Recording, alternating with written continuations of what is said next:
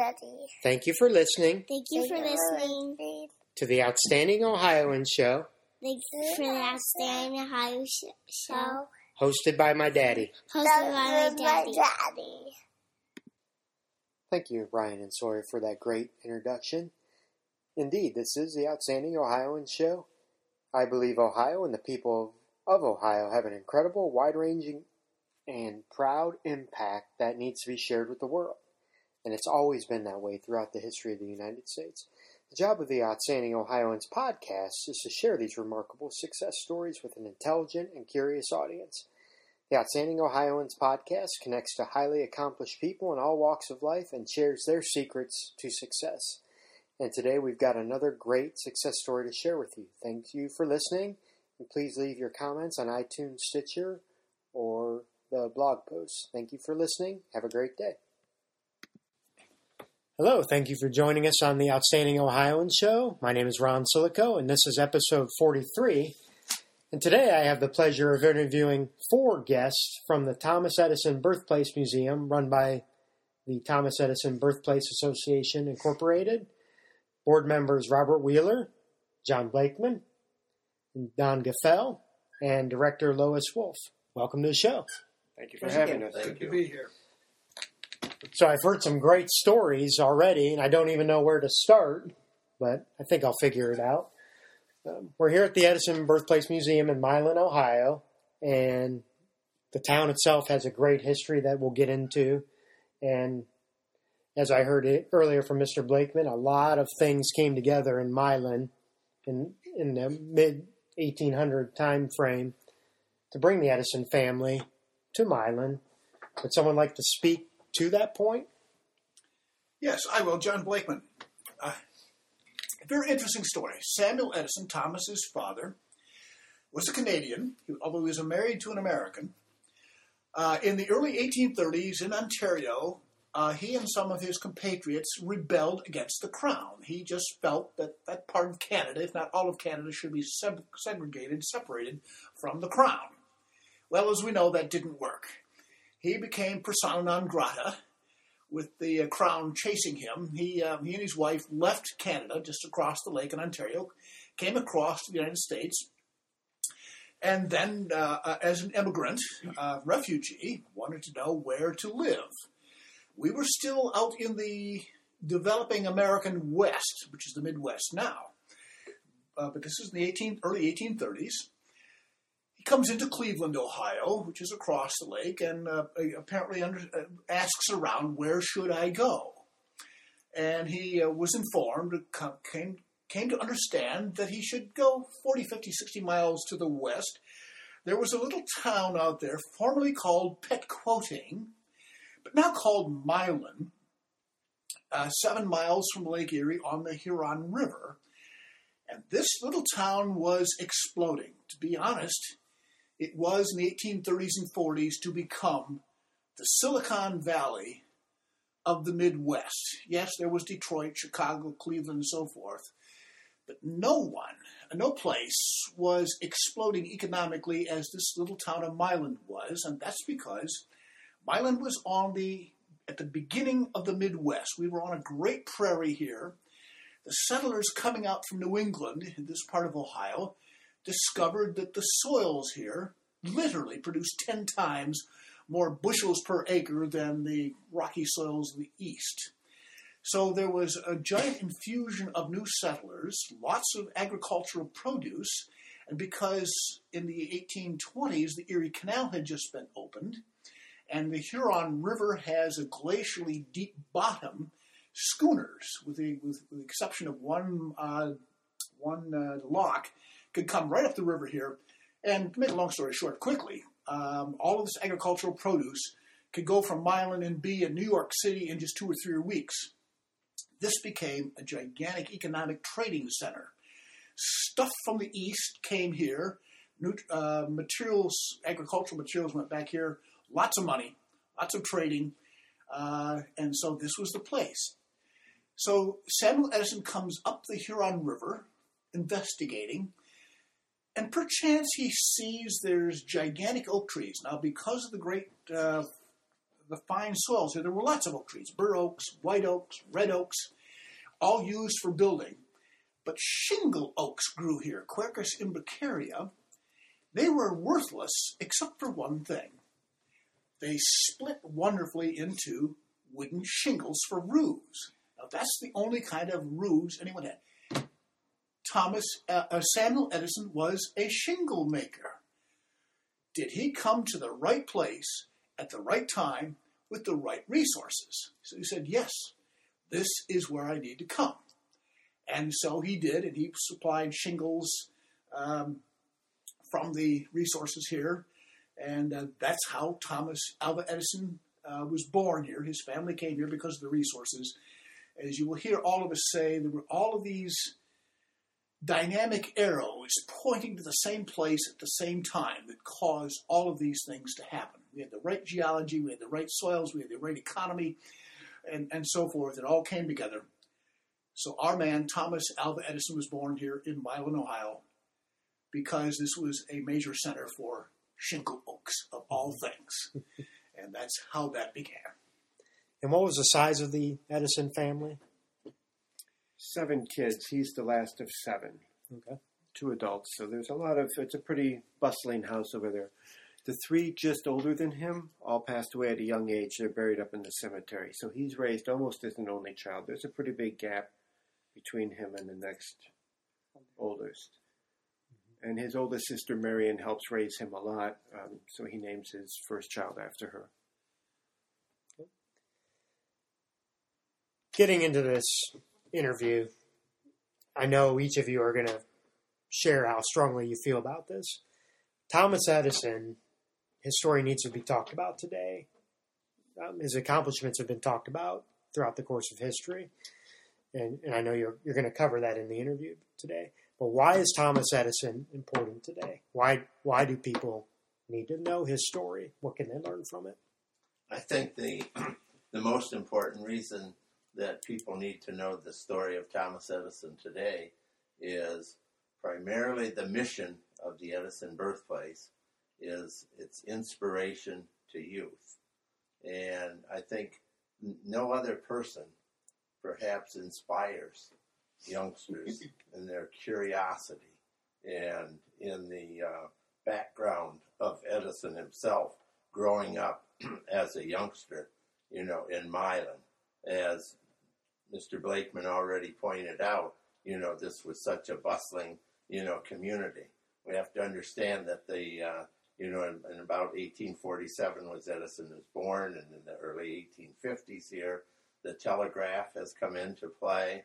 Milan has a uh, telegraph office located on the square. Thomas Edison has the opportunity, you know, in his backyard to watch these schooners coming up and down the, the canal and all of these people around here. So he was he was really uh, a youngster that had all of these opportunities, you know, in terms of his early years in uh, growing up in, in Milan. And the uh, the thing about you know Thomas Edison at the other end of his life, and myself being a teacher and and a parent, I think all of us can appreciate you know this inspiration of youth thing you know that that we have to offer, and that's what keeps keeps our whole uh, country alive. Uh, one of my favorite quotations of of all of Thomas Edison's is in his later years in life. He was being interviewed by a reporter, and the reporter saying, You know, Mr. Edison, you being the greatest inventor of all time, what do you consider the greatest invention ever? And Edison replied without hesitation, The mind of a child.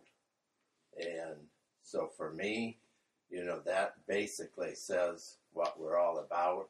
And for our inspiration, you know, to youth, uh, that's that's it. And you know, being an, an example of that as a youngster growing up, you know, in this community, and coming to visit, you know, the Edison birthplace and hearing, you know, the uh, the Edison story, and reading every word in that little brown book, that inspiration to youth, I'm sure, you know, there's no question, that's basically what, you know, inspired me, you know, throughout my life growing up in, in Milan and being part of the schools and doing scrapbooks on Thomas Edison, everything I had an opportunity to do, uh, I, I chose Thomas Edison. And I, of course, used Edison throughout my career, you know, as a physics teacher in terms of uh, passing that on, you know, to to all, all of the young people that I come in touch with. Um, Robert Wheeler. By the way, his uh, oldest sister Marion is my great great grandmother. So, um, and we are the only Edison site, by the way, with family involved. We have Hmm. his great grandchildren on the board as well. Um, but just touching on on why he's important and the inspiration to youth. Um, he's a here's a boy who, at a young age, is told he's stupid and addled and can't learn. And so, I mean, I'm sure many kids feel, you know, they just can't do well. But through his mother's teaching and guidance, he goes on to change the world like no one else in history ever has. Uh, just two of his inventions, the phonograph and movie projector, make the entire entertainment industry. But here's a kid, again, who's told he's stupid and, and can't learn, but he does it through perseverance, his attitude, and his action. His attitude is, I don't fail. I find things that don't work. And his action is, I don't give up. Something will work and I will find it. And if you apply these rules to whatever you do in life, uh, you too will be successful, but by just not giving up. Throughout his life, he was childlike, not childish. Little kids do what? They ask questions. Mm-hmm. Why this, Mom? Why that? Thomas Alva Edison asked those questions as a child and continued to through his life. His, his perspective on the world was not constrained by what he read in books. He figured out how to go beyond that. As I said in the pre interview, I'll mention this again. There's a wonderful recent sculpture of Thomas Alva Edison and his mother here in the town square of Milan. It is wonderfully done. His mother is sitting there in all of her majesty, reading as he was homeschooled to Thomas. Thomas is standing next to her. His eyes are away from her. His eyes are looking off in the distance. Most would say he's not paying attention. Yes, he is. He's doing as he did. He could pay attention to his mother, but his mind was beyond the immediate. It captures in bronze exactly who the man was throughout his life. He could see beyond the constraints of present knowledge, and he used his vision to see beyond, and he used his diligence to attain those visions.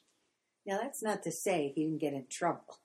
when he was a kid here in Milan, there are some um, really uh, uh, good stories about how his uh, his interest in things uh, led to sometimes a little trouble. Uh, he and and it's not proven that he actually was out at Robert's farm, uh, his his sister's farm, uh, but he was discovered sitting on duck eggs. And when he was questioned, he he said, "Well, I you know if the duck can do it, I thought I'd try." Um, one of the stories attached to that was that his brother, his uh, brother-in-law, Homer Page, laughed at him, but his sister Marion um, encouraged him to to do more. The other thing, the other probably big thing that happened was that he and um, a, a friend uh, decided that they want to see uh, they wanted to see a bonfire.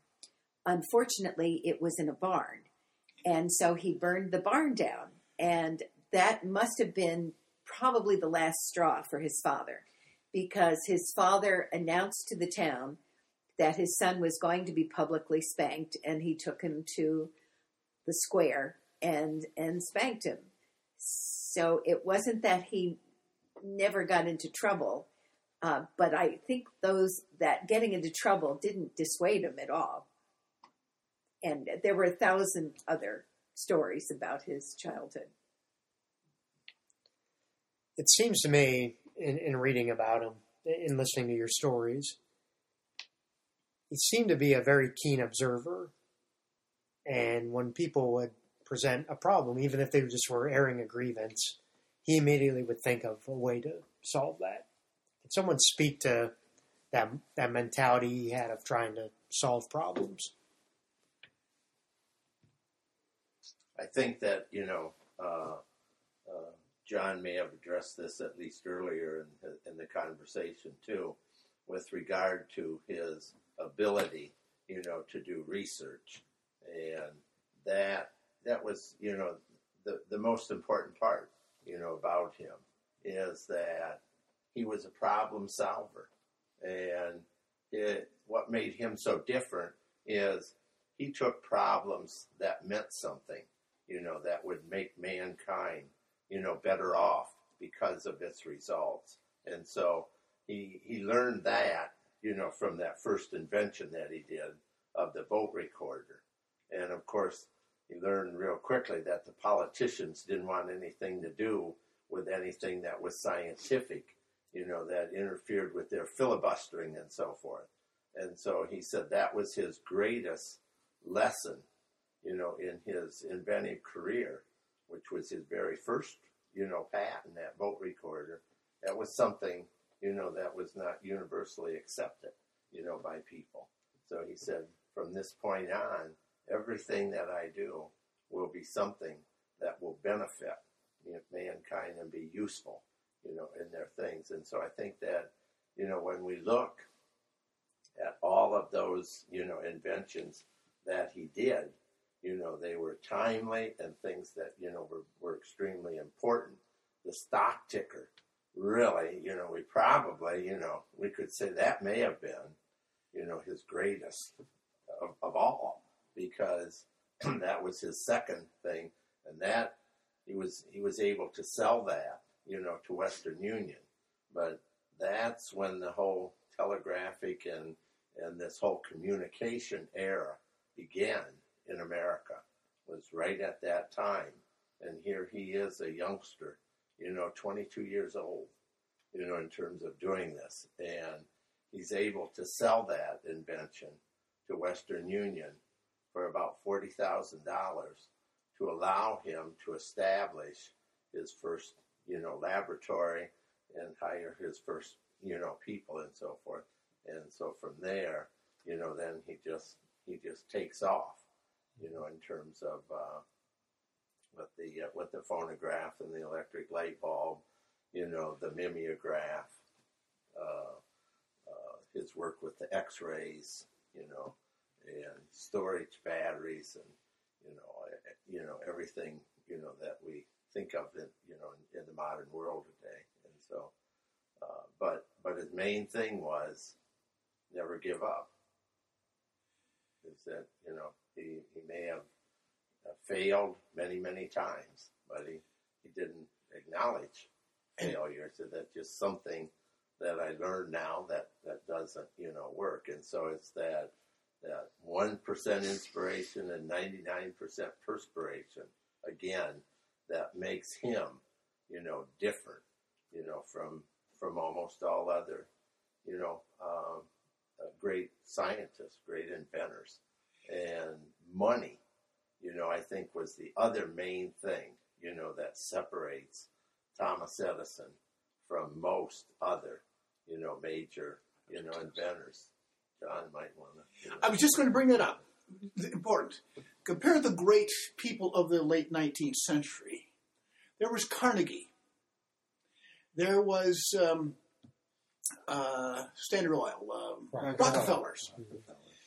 There were all of these great business magnates who made tremendous amounts of money. And yes, they did contribute to American uh, progress and so forth.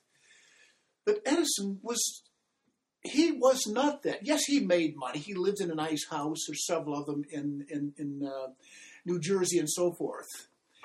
But no one would say that Edison was a magnet. He was not a gigantic.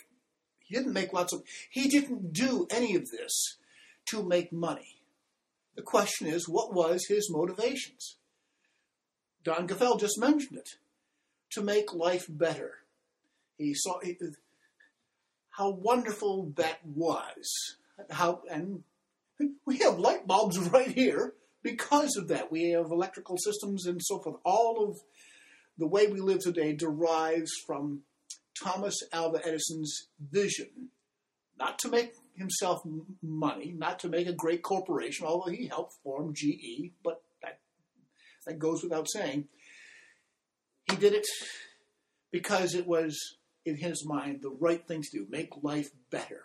Remember, as always said, right here in Milan, Ohio, it, I don't know whether this is true or not, one of his motivations for incandescent light bulbs was he had to um, light lamps with smelly, uh, stinking, rotten, and expensive whale oil. Light at that time wasn't was tough, so he wanted to make light better. Did he make it? He accomplished that very well. Did he get exceedingly wealthy off of that? No. Um, that's not the point. The point of the man is uh, he was a man of great vision, great diligence, uh, and great work. He was truly an American hero. on light bulbs while other people are working on incandescence and people know about incandescence that you can make a light. The thing that makes Edison different is he made he's system oriented. It's it's fine to have a light bulb that works in a laboratory. He makes the generators. He finds out the distribution systems. He finds the high resistance parallel wiring. He puts the whole system together so you can throw a switch and light comes on. And that's what makes him, he brings it to market. And that's a huge change from making a light bulb work in the laboratory. At that point, what comes up in the in your list, some of your listeners' minds right here? Yeah, but Nikola Tesla. Okay, let's address that question right here. Let's let's make this very clear. No doubt, Tesla was a genius. He was no, he came up with. But the fact of the matter is, check out his biography. He really did accomplished in modern sequential uh, consequential terms only two things. He really did improve the induction motor. He made electrical motors much better, and that's to his credit. He also invented, oh, he didn't invent it, he was the man who did the equations. He made, with Westinghouse, a alternating current. Now, here's the point make this very clear to your listeners. At the time that Thomas Alva Edison invented incandescent light bulbs, he envisioned a local market, which was in the cities. There was no possibility in the 1870s or 80s or 90s at the time, no one could envision, it was not possible, that farmhouses or even houses right here in a little town like Milan would be connected to an electrical grid you could turn the light on. The only thing that really would work at the time was neighborhoods in big cities. You got a lot of people, high density, so you have lots of light bulbs, few wires. On every corner, every, you could have a local small generating plant, power plant with a dynamo. And yes, the best way to move that electricity around was direct current. Things changed when people looked at Niagara Falls and understood there's just gigantic amounts of electricity there. And to his credit, uh, Tesla figured out that if we harness the power of Niagara Falls through a dynamo and convert it to alternating current, then you can send it several hundred miles to New York City and it would work. The fact of the matter is, widespread transmission of electricity was uh, a the next step after Edison's neighborhood or localized electrical usage. Had Tesla not been there to do it, someone else would have. It was not a great thing. Alternating current was known. He was just the man who could do the equations. And Tesla was a showman, unlike Edison. Tesla dressed himself up. He lived in the best uh, hotels, ate the best food. He had all kinds of people in there. He was a salesman, and he was able to sell George uh, to Westinghouse and so forth how this should be. Uh, so let's get the story right. Tesla was a genius. He did what he did.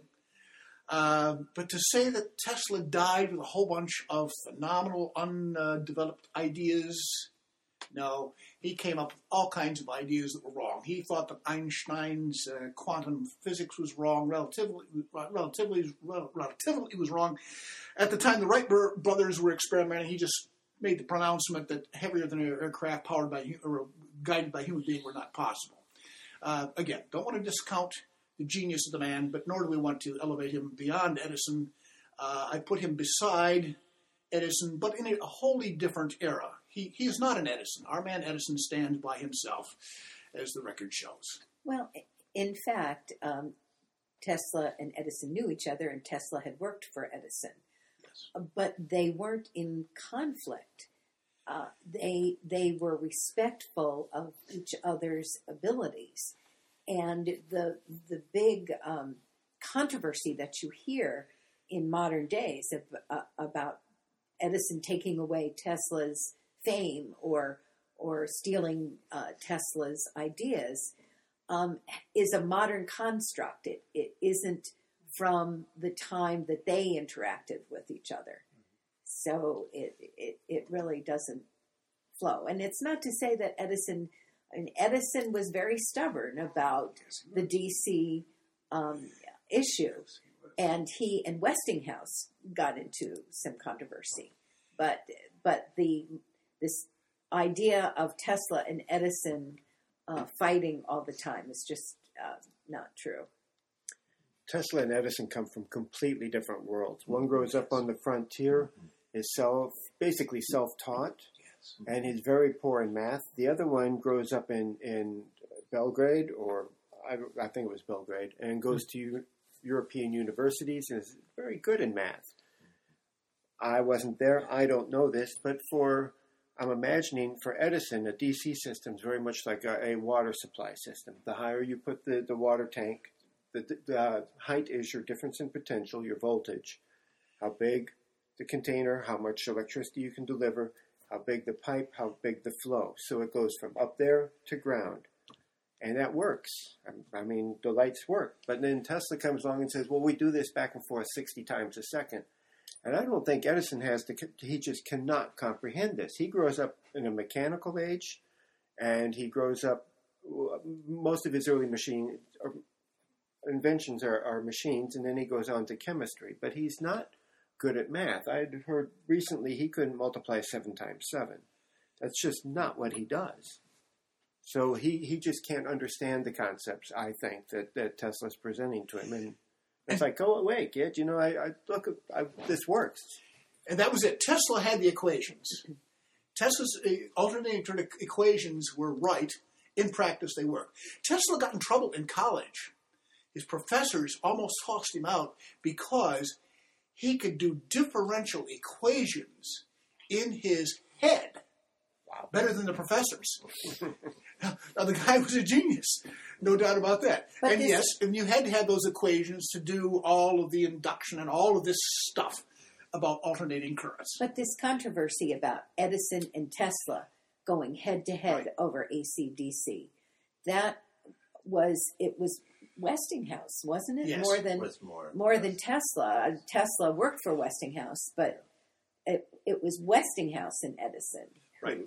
Because it was, West, on it was. Westinghouse who was going to make the money right. uh, by um, having um, a long distance transmission of electricity from uh, Niagara Falls to New York City and so forth. Well, that was a good idea. And there was a good, it had to be. That's what, that's what it is now. It, like I said, Edison's idea was the right time at the right time. The next chapter was this sort of thing. And I have to say, right now, for longest distance transmission, they're now going back to high voltage, high amp, excuse me, high amperage DC current. DC.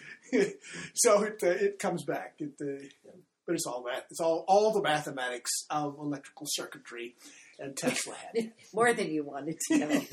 Let's get back to our man Thomas here. Uh, Well, growing up, he, in addition to the homeschooling, he certainly exhibited a entrepreneurial flair, inventive mind, uh, doing some apprenticeships. Can you speak to some of those experiences Well, very early those- on in his life? You know, uh, certainly, you know, uh, Henry Ford, you know, probably said it best, you know, in terms of uh, of his later years in life.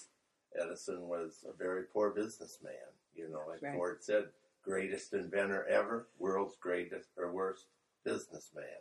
However, you know, to start that at the beginning of his life, and Edison was very much, you know, into the entrepreneurship thing as a youngster.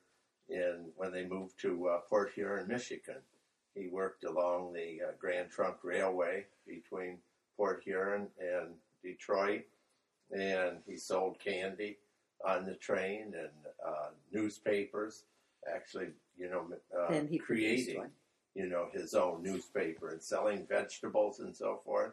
And before you knew it, he had an, another couple of his young buddies, you know, helping him.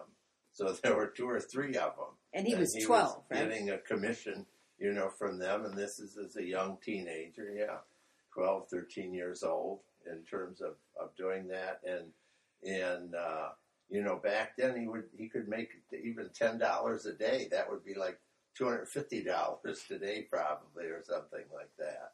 And so he really started out, you know, his younger years, you know, really as a, as a pretty good businessman. And then, Don, you can tell the story better than Yeah. I, how he um, cajoled himself, sneaked himself into uh, telegraphy offices, caused people to teach him telegraphy, uh, and, and and then how he sat there and watched all of these little things and just figured it out phenomenally. Well, the sem- the seminal story is is that um, he uh, the the uh, station manager's Yeah. child had fallen on the tracks, and Edison rescued the child. And so, for his reward, um, Edison asked if he if he could be taught telegraphy. So, and and again, it wasn't that he never got in trouble because he set himself up Yeah. a little chemical lab on the train, which caught on fire. But it wasn't, you know, it, it wasn't a sense of rebellion. It was just a sense of wonder and wanting to to to investigate all these things that you know sometimes went beautifully and sometimes got him in trouble. It was just that as that at that teenager, like Lois said, when he saved the station master's kid from being run over by the train, you know, uh, and he taught him telegraphy. Again, that telegraphy that was the major part, you know, of his early uh, life. And from a teenager on, when he was, you know, like 16, 17 years old, he basically was like a hippie. And he roamed throughout our Midwestern states here.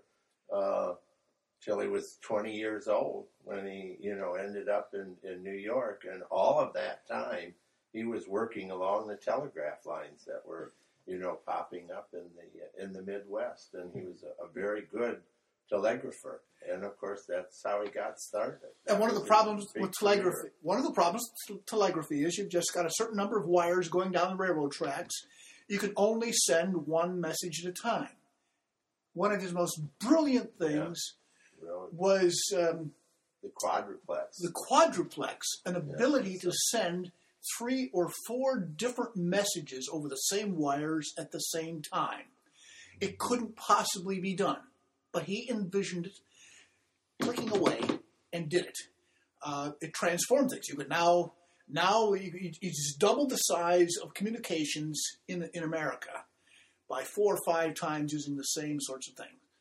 The man was a genius. If you're running telegraph lines across Kansas and you can only send one, but now you can send four, eight, or sixteen, you've just saved yourself sixteen copper wires going across Kansas. That's a lot of money.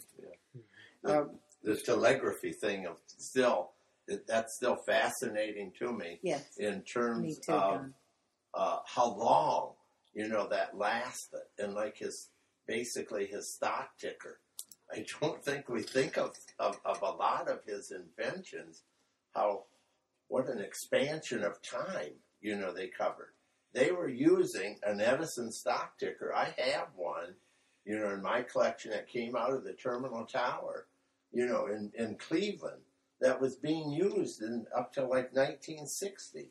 You know, at, at a lot of the major ballparks and things like that in the country. And the same thing was true, you know, like with the dictaphone, you know, system, which was the basically the, the phonograph, the outgrowth, you know, which became the phonograph. And that thing, you know, lasted, you know, for a period of like 60 years.